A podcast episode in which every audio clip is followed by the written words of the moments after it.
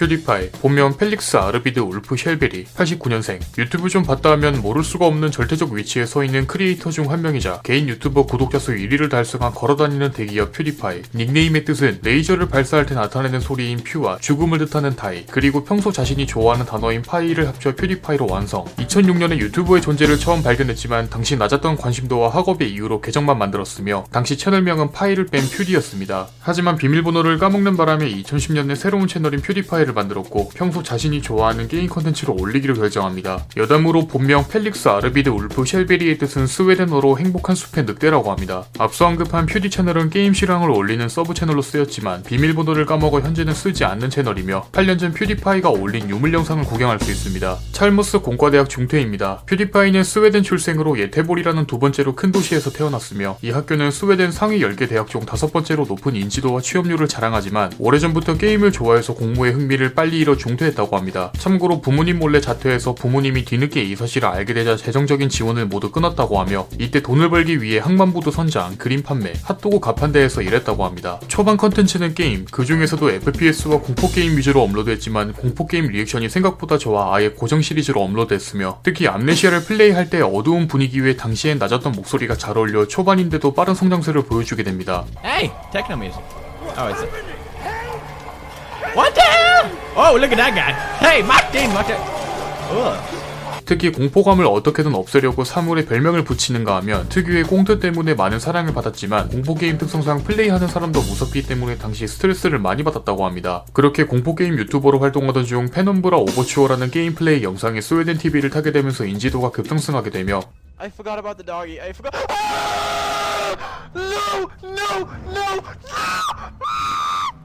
이에 구독자 수도 덩달아 떡상하게 되는데 당시 약 30만 명의 구독자를 보유한 중소기업 정도의 유튜버가 되었고 서서히 채널의 변화를 주기 시작. 대표적으로 매주 금요일마다 퓨디파이와 함께하는 금요일이라는 제목으로 브이로그 영상을 올렸습니다. 레드 다이아몬드 버튼 보유자입니다. 유튜버는 구독자 수 달성에 따른 여러 혜택과 함께 버튼을 받게 되는데 10만 명 실버, 100만 명 골드, 1000만 명은 다이아몬드, 5천만 명 달성 시 유튜버가 원하는 모양으로 customizing 해주며 이때 퓨디파이가 전 세계에서 최초로 5천만을 달성하면서 받은 버튼이 루비 다이아몬드라는 명칭으로 불리기도 했습니다. 이후 인도 음악 채널인 T 시리즈와 잠시 동안 구독자 1억 경쟁이 붙으면서 아쉽게도 1등을 내주게 되고 두 번째로 1억 명을 달성하면서 레드 다이아몬드 버튼을 받았습니다. 참고로 이 버튼을 가진 채널은 전 세계에서 단 4개뿐이며 이 중 퓨디파이만 유일하게 개인 채널입니다. 장난기가 상당히 많은 편으로 유명한데 과거 자신의 집 거실에서 VR 컨텐츠를 찍던 중 소리를 질러대는 바람에 건물주가 항의하는 일이 있었으며 당시 카메라맨과 복장이 이런 상태여서 게이라고 생각하고 경고 없이 쫓겨난 적이 있습니다. 또한 100만 때 받은 골드 버튼을 잃어버려 다시 받고 싶어서 부계정을 만들어 구독자들에게 눌러달라고 부탁했고 정확히 16시간 만에 달성 후 삭제했다고 합니다. 참고로 이 기록은 블랙핑크 제니가 11시간 만에 개인 채널 100만을 달성하면서 깨지게 됐습니다. 마르지아라는 두살 어린 여자친구가 있습니다. 패션 유튜버로 활동했지만 적성에 맞지 않아 비교적 짧게 활동한 것에 비해 본국 이탈리아에선 패션 유튜버 구독자 수 2위, 각종 기업과의 콜라보와 직접 제작한 화장품 리뷰가 인기를 끌면서 해외로 나가면 연예인 못지않은 인지도를 자랑합니다. 퓨디파이와는 2011년부터 교제를 시작해 올해로 10년을 넘겼으며 첫 교제일로부터 정확히 8년이 되던 해에 결혼했습니다. 한국에 방문했었습니다. 당시 문화재 위주의 여행이어서 크게 기억나는 것은 없었지만 평소 다시 가고 싶은 국가 중 하나라고 말했으며 이는 그가 진행했던 컨텐츠에서도 확인할 수 있습니다. 과거 네이버 웹툰 봉천동 귀신 영몽 판 탐방을 시작으로 강남스타일 춤추기, 한국 미용 제품 리뷰 등 장르를 가리지 않고 했었으며 LA 한인타운에 방문했을 때 가게에 걸린 지리 사진을 보고는 자신이 좋아하는 가수 중 하나라고 말했습니다.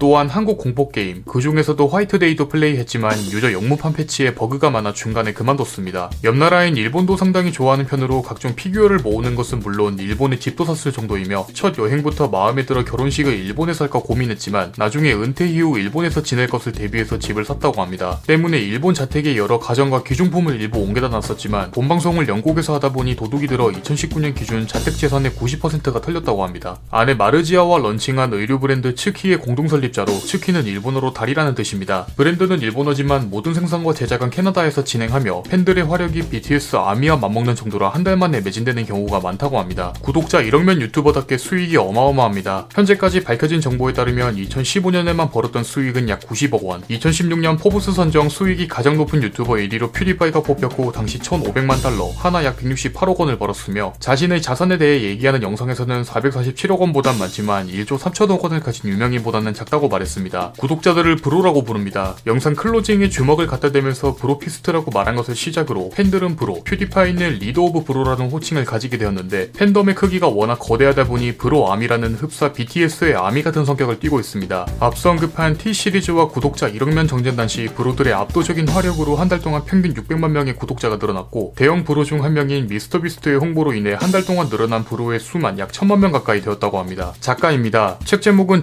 Book Loves You. 이 책은 당신을 사랑합니다로 출판되자마자 뉴욕타임즈 베스트셀러 1위를 찍었고 퓨디파이 피셜, 읽기 싫어하는 사람들을 위해 쓴 책이라고 합니다. 팬들의 후기를 살펴보면 이렇게 이미지와 함께 짧은 조언 형식으로 구성되어 있어 오히려 좋았다고 하며 여담으로 책 홍보 영상도 올렸는데 책을 읽고 감명받은 사람들이 모두 본인입니다. 퓨디파이 게임도 있으며 이름은 Legend of Brofist, 직역하면 Brofist의 전설입니다. 2015년에 출시한 platformer 게임이며 현재는 스팀에도 출시, 반응이 나쁘지 않은 편으로 퓨디파이 본인이 직접 플레이한 영상을 올리기도 했습니다. 퓨디파이가 직접 제작에 참여한 게임으로 제작 기간은 약 1년이 걸렸다고 합니다. 수술 시뮬레이터 2013에서 퓨즈볼이라는 퓨디파이 이름을 단 외계인 장기가 있으며 이는 개발자가 퓨디파이의 팬이라서 추가했다고 합니다. 기네스 기록도 가지고 있습니다. 2013년 당시 구독자 1200만 명 달성으로 기네스 정식 보유자가 되었고 2021년인 지금 개인 구독자 수 1위로 변경되어 있습니다. 지금까지 구독자 1위 퓨디파이에 대해서 알아보았습니다. 항상 여러분에게 여러 임무를 알려주는 유튜버 공시생 제이군이었습니다.